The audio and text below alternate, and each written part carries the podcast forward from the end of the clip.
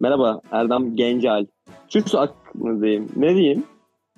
Aklına Genel podcast olarak. çusak diyebilirsin. Erdem diyebilirsin. Hiç demek çusak. Aynen Keçova dilinde hiç Ben- demek. Keçova dilinde. Keçova hangi dil abi? Ya bu Aztekler, Mayalar var ya Güney Amerika'da eskiden ölü bir dil. Halde dilinde hiç anlamına geliyor. Ben adama. Lan. Adamın bir diyorum.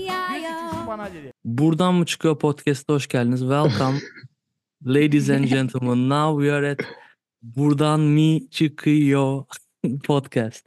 Ben bana çok ben ilk gördüğümde çok şey hissettim. Ha. Yeter çüş. Arkadaşlar profesyonel konuşmalar. Ee, Ben Erdem, namı değer Çusak olarak da internette gezinebiliyorum. Google'da Çusak yazınca C-H-U-S-A-Q benle alakalı bir şeyler bulabilirsiniz. İşte e, son dönemlerde de bir çiftlik kurma operasyonlarına başladık. Bu çiftliği kurmadan önce çoklu kere bazı komünite deneyimlerim oldu ve bunların her birinden aldığım böyle verilerle e, Türkiye'de de bunun eksikliğini çektiğimizi fark ettiğim için yeni bir komünite başlatıyoruz şu anda. Hem bir ekolojik bir tarafı da var. Hem sürdürülebilir bir yaşam. Tabii ki bu sürdürülebilir. Zaten günümüzün cümlesi. Bu tarafta da bir ayağımız var. Hem eğleniyoruz hem sanatçılarla oluşan bir topluluk kuruyoruz. Hem de etkinlikler düzenliyoruz. Yakın zamanda mağazamız açılacak. Farklı farklı alanlarda işlemler yapıyoruz. Bakabilirsiniz. Eğlenceli bir ekibiz. 6 ay oldu çiftliğimizi kuralı. Adımlarımız ilerliyor. Tarımsal faaliyetler, etkinlikler, onun dışında sanatsal faaliyetler. Ben bunu niye yaptım sorusu genel akla geliyor. Onun sebebi de tamamen işte bir baş ağrısından çıkıyor. Aslında kendime ait hissedemediğim bir sürü ortamda bulundum. Her gittiğim buna benzer komünitelerde işte bir eksikliği hissediyordum. Yani bir yerden bir eksiklik vardı. Yani ya bir yerden çok kapitalizm tarafındaydı, ya bir yerden çok spiritüel taraftaydı, ya bir yerden bilimden çok uzaktı falan ve her her şekilde bir eksiklik tarafı ağır basıyordu ve bundan dolayı da bir topluluk ihtiyacım oluştu. Hem arkadaşlarım ve benim gibi düşünen insanlarla birlikte biraz daha wide range böyle insanların gelebildiği bir alan. İnternasyonel olması için de adımlar alıyoruz. Hatta bugün Singapur'dan bir tane gönüllü başvurusu oldu. Adam Singapur'dan gelip orada inşaatta çalışmak istiyor. Bakalım Mart'ta Singapurlu arkadaşımız da gelecek. Bu gibi ilerletiyoruz durumu. Biraz karman çorman anlattım ama e, öğrenmeyi biraz base olarak ilerletiyoruz. Öğrenmenin temellerinde öğrenme deyince işte bedensel öğrenme, sanatsal öğrenme, Hı hı. onun dışında entelektüel öğrenme gibi bölebiliriz. Bu alanlarda işte eğitimler oluyor, çalışmalar yaptık. Mesela 3000'e yakın tıbbi bitkimiz var bu arada ala- alanda. Onun dışında Süper. Aynen. Alanımızda 17 dönüm büyüklüğünde farklı farklı bitkiler olacak. Yakın zamanda meyve bahçesini de hayata geçiriyoruz. O zaman gerçek bir çiftlik. Aynen. Ya tam olarak dışa bağımlılığımızı yok etmeye çalışıyoruz. Biraz post apokaliptis e, şekilde kendimizi her anlamda dıştan bağımlılığımızı kendimizi biraz güvence altına bir de güzel değerler yaratmak için kaygısı olan bir topluluğuz kısacası. Süper. Bir şey sormak istiyorum. Erdem. Selam. Tekrar Buyur. bir araya girelim. Ee, Mehmet. Ay- Me- Me- Mehmet Aydın'ı tanıyor musun? Mehmet Aydın bu bir dakika DJ bir Mehmet Aydın tanıyorum galiba ama o değildi diye Ba- düşünüyorum. başka Mehmet Aydın tanıyor musun? Yok şu an çıkmadı. Efendim Tosuncuk lakaplı Çiftlik Mehmet Bank. Aydın'ın çıkarıldığı mahkemece Ha, okey, şu anda Çiftlik çıktı. Bank vurgunuyla Tosuncuk. Zaten Mehmet Aydın aynı aynı anda Mehmet Aydın yazdım. Çıktı. Aynen. Ee, Mehmet Aydın. Var O mı böyle bir vermiş. şeyler? Ya hapishane, Mehmet- yara- ha- ha- hapishane yaramış diyorlar. Bilmiyorum ben. Evet Mehmet Aydın konusunda ya ben de bir noktada Mehmet Aydın'ın fikri çok hoş bir fikir gerçekleştirmiş olsaydı doğru bir şekilde. Yani biz mesela hatta geçenlerde bir arkadaş geldi AR VR ile ilgileniyor. İşte ben bu alanı komple tarayayım burada arttırılmış gerçeklik işte VR dünyasında da insanlar Çusak Farm'da olabilsin gibi bir proje yapmak istiyor böyle. Yani onu yaparsak gerçekten Mehmet Aydınlığa doğru giden bir yolculuk olacak herhalde. Biraz böyle dijitalleştirirsek projeyi. Oraya inekler koymaya başlarsak öyle bir şey olabilir. YouTube bölümüne. İnek satmana gerek yok ama bir horoz gösterdin yani.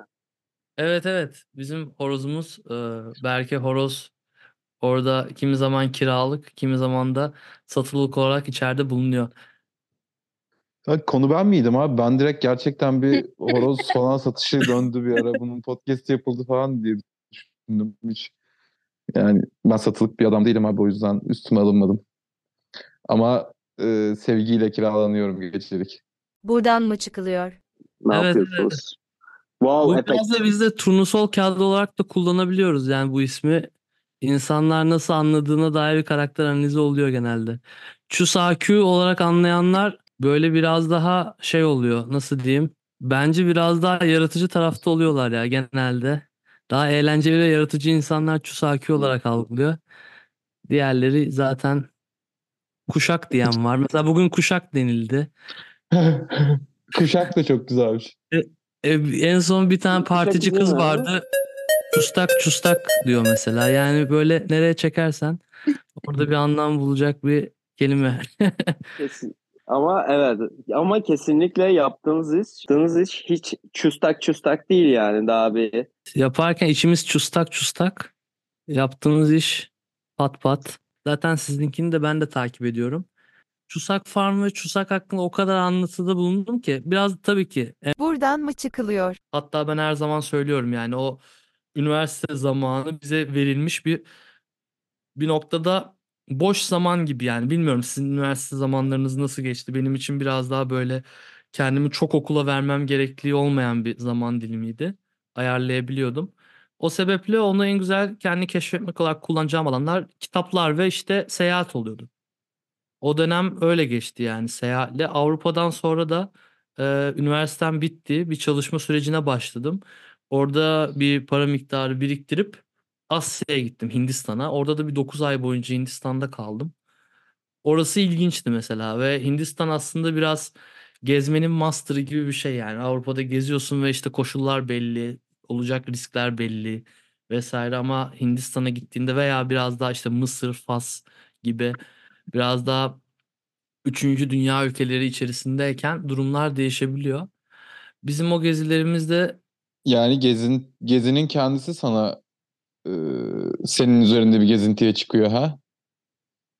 yani öyle bir durum ki zaten biz is- Türkiye'de yaşadığımız için ister istemez bir koruma kalkanımız var yani bir ayık olma durumumuz var. Ondan dolayı çok fazla zor zamanlar da yaşamadım. Buna kesinlikle katılıyorum bu arada. Bak buna Ben- kesinlikle katılıyorum. Sen de Ben büyük de- ihtimalle yurt dışındasın zaten. Yani yurt dışında Ben- yaşıyorsun. Veya Türkiye'li olmanın sökmediği yerler var. Mesela Hindistan'da böyle bir yer mi hocam? Evet yani mesela.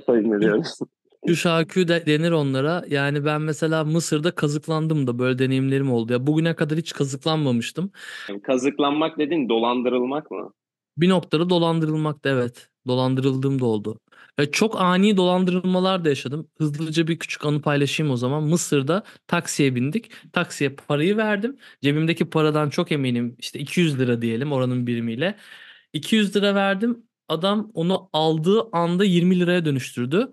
Ve aslında bir noktada da bu parayı hak ettiğini bile düşündüm yani ne kadar hızlı bir şekilde elinde o parayı böyle ona böldün. Adam çok hızlı bir el hareketiyle. Dünyanın her yerinde taksitler galiba dolandırıcı ya. Evet ve arkadaşım benden Demek. şüphelenmeye başladı. Arkadaşım taksi diyor ki ya gördüm diyor sen cebindekini bilmiyorsun diyor. Ya eminim. Bu arada yani gerçekten emin olduğum bir zaman dilimiydi. Hala kendimden şüpheleniyorum bu konuyu düşündükçe. Adam o şekilde e, sonra adam tabii ki biraz işte çamura yatıp biraz saldırganlaşmaya başladı ve orada biz arkadaşımla işte saldık. Ve orada mesela o hak ettiği 180 dirhem mi artık neyse o para birimini ona vermiş olduk. Seyahatler dedin ve kitap kitap okumaktan bahsettin. Evet. Çok hızlı 3 tane Çuşak diyebileceğimiz kitap, 3 tane Çuşak diyebileceğimiz ülke. Seyahat rotası ve Abi Tamam. not defterini çıkarttın mı? Ben bunları not edeyim o zaman. Şimdi geliyor kitaplar. Hayata bakış açımı değiştiren ilk kitaplardan biri şey olmuştu. Karanlık bir dü- dünyada bilim mum ışığı Buradan mı çıkılıyor? Kesintisiz yayın için abone olun. bilmiyorum şu an Türkiye'de Çok da bozuk değil. Sen duyabiliyor musun ya? Ben de Kesintisiz yayın için abone olun. Buradan mı çıkılıyor? Karanlık bir dünyada bilimin mum ışığında gibi bir şey söyledin. Kesintisiz yayın için abone olun. Aynen. Oradan Evet, sonra sonra Sapiens, bozuldu. Sapiens falan Evet geldi. Har- Harari- Harari'nin her kitabı falan yani Sapiens, Sapiens kesinlikle öneriyorum. O da çok güzel. Bir de çok Incognito diye bir kitap var. O da bir Ha, e, evet, şey e, neydi yazarının adı? David Eagleman'dı. Evet David Eagleman. aynen. Cognito o da bir beyin nöro- nörolog kendisi. Nöroloji üzerinden aslında bütün sosyal yapılar ve hukuk sistemi her şeye böyle dalıyor. Kitap çok kafamı açtı. Hatta bunlarla alakalı da böyle bayağı bir notlarım da var. Size de paylaşabilirim bunları. E, Bu üçünü önermek istiyorum. Genelde hatta şuradan yani kendimle alakalı bir öz eleştiri gibi bir alan var. Yani hiç roman okumuyorum artık. Bilmiyorum siz okuyor musunuz? ben mi sadece roman okumayı bıraktım? Hep işime yarayacak şeylere yöneliyorum işte veya işte düşünce egzersizi alanlarına. Bunu da size sormuş olayım. Buradan mı çıkılıyor? Mesela gerçekten pedofili bir adama karşı bile bir empati kurup anlayabiliyor musun yani sosyal hayatında? Yani mesela çünkü şöyle bir durum var ya romanlarda sana çok uzak olan karakteri anlatarak bir noktada onu anlamanı sağlıyor ve işte ne bileyim işte Raskolnikov'la katil olmayı öğrendik. İşte aslında içimizde belki de yatabildiğini falan da öğrendik. Yani bu romanların açtığı dünyada biraz böyle ya. Her şeyi kabul edebiliyor muyuz ya? Ben ben biraz öyle ilgileniyorum. Yani orada aslında benim için kaliteli roman da o çok uzak olduğum karakterlerin iç dünyalarıyla empati kurabilme alanı ve onların düşünce sistemlerini gözlemleme alanı gibi görüyorum. Ama yine de okumuyorum. Yani ben burada koyduğumda opportunity cost'a koyduğumda bilim okumak daha çok bana fayda sağlıyor gibi bir alanda. Peki ben şöyle bir soru soruyorum. Karşı soru olarak cevaplamadan. Böyle bir hakkım varsa Buradan eğer. mı çıkılıyor? Evet. Empatiyi sadece romanlarda mı yapamıyorsun o karşısındaki insanlara yoksa normal mesela herkesin empati yapabildiği ve senin empati yapamadığın insanlar var mı dünyada? kuran bir adamım ya. Ben mesela o örnekleri aslında sorarken bir noktada kendime sordup cevapladığım için şey yaptım. Yani gerçekten bir yerde ya empati değil de anlıyorum yani onların yerine kendimi koyabiliyorum. Biraz şeyin inancındayım ben. Ee, şey iradenin özgür iradenin olmadığını düşünüyorum. Yani o kararların verilişindeki o bütün seçim silsilesinin önceki hallerinin her biri bir noktada e, çevresel faktörler ve genetik faktörlerden etkilenmiş. Ve o yüzden bu adamı da anlayabiliriz gibi bir yaklaşımım var konuda. O yüzden onu da kabul ediyorum. Yani anlamaya da çalışıyorum. Ne kadar kötü olursa olsun işte terörist olursa olsun veya işte kendi işte suikast saldırısı yapan birisi de olursa olsun. Ya bir yerde o kişinin de şey olduğunu düşünüyorum. O kişinin de başka bir şekilde travmasını aktarma biçimi bu şekilde. Yani onun da iyile, iyileşme alanları var. Onun da hastalıklı olduğu bir kısım var gibi düşünüyorum yani. Ve o noktadan bakınca yani bu perspektiften yaklaşınca o herkesi biraz daha kabul edebildiğim ve anlamaya çalıştığım bir yerde konumlanıyorsun. Ben oradayım genelde bu süreçlerinde yani çok benden uzak bir tip karşıma çıktığımda bile yaklaşımım böyle olduğu için orada göğsümde yumuşatıyor durum- durumları ve karakterleri gibi. Kesintisiz yayın için abone olun. Nilay'a soruyorum o zaman bunda. Art Sor. nedir yani? Art. art Sanat çok nedir? güzel ya. Ya sanat Sanat, sanat nedir? ya şu Sanat şu sanat için mi? sana- Sanat aynen. toplum için mi? onu, onu yok Sanat- edelim. Ben Onu şunu çok edelim. Tamam. onu yok ediyorum. Şunu sormak istiyorum. Ya bu yani şöyle bir şey soracağım ben. Bu mesela işte sigarayı ters koydu veya muzu duvara astı. Bu bir sanat mıdır? Yani sanat Bence değil işte ya. Bu çok bu çok reklam bir hareketti. Bakın buna bile sanat dedik falan. Ama yani Bence sanatın bir Neyse. şey bir şeyi, bir düşünceyi, bir fikri e, ortaya çıkarması gerekiyor. Bir algı yaratması gerekiyor. Orada eğer gerçekten güzel bir algı yarattıysa onu bu duvara yaptırmak bazılarında onlar için sanat olabilir. algı. Yani, yani algı meselesi. aynen, bilmiyorum. Yani sanat vergi verir. O yüzden de alan algı alır. Belki ne Evet. düşün- Berke çok güzel böyle kelime oyunları yapıyor. Hostjos diye bir tane Instagram sayfası var. Gördünüz mü? Ne diye? Hostjos diye yazılıyor. Hayır. Buradan mı çıkılıyor? Bu bölümde sevgili Erdem'i konuk ettik ve kendi e, inziva merkezinden ve aynı zamanda genel hayata karşı nasıl bir düstur edindiğinden bahsettik. E, herkese Çusak Farm'ı takip etmeye ve Çusak oluşumunu da takip etmeye sizleri sonsuz yaratanın ışık ve sevgisiyle selamlıyorum. İçlik çiftliği. evet, güzel bir kitap adı oldu öyle bakınca. George, Or- George Orwell'den çalınmış. Hiçlik çiftliği. Evet. Mehmet Aydın bizim bölümümüzdür. Çiftlikleri ilk onunla gördük. Ben- Çusak, Kuşak, e, başka Çustak, Ben Çusakü. de ilk, ilk, ilk kuşak anlamıştım.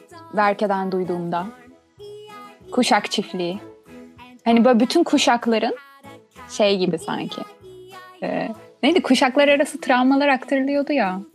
Aile- Böyle Öyle bir- bundan öyle bir bahsediyorsun sen? Neyi? Bu bir tuzak. Tuzak. Bu haftaki bölümde Çusak Çusak Farm'ın Farm'ın baş hamalı diyebiliriz yani aslında demek Aynen. ki. Çusak, Evet. o baş hamal, e, grafik designer, e, producer ne varsa artık. Neredesin abi? Çuş, Or- çuş, Orta iki çuş- karışık. Bu çiftlik nerede? Gerçekten bu çiftliğin konumu nerede? Kaz Dağları'nda bir vadinin kenarında iki tane nehrin arasında Truva atına çok yakın çarşı Köy adını verebiliyor muyuz? Köy adı. Alakeçi diyelim. Alakeçi bölgesi.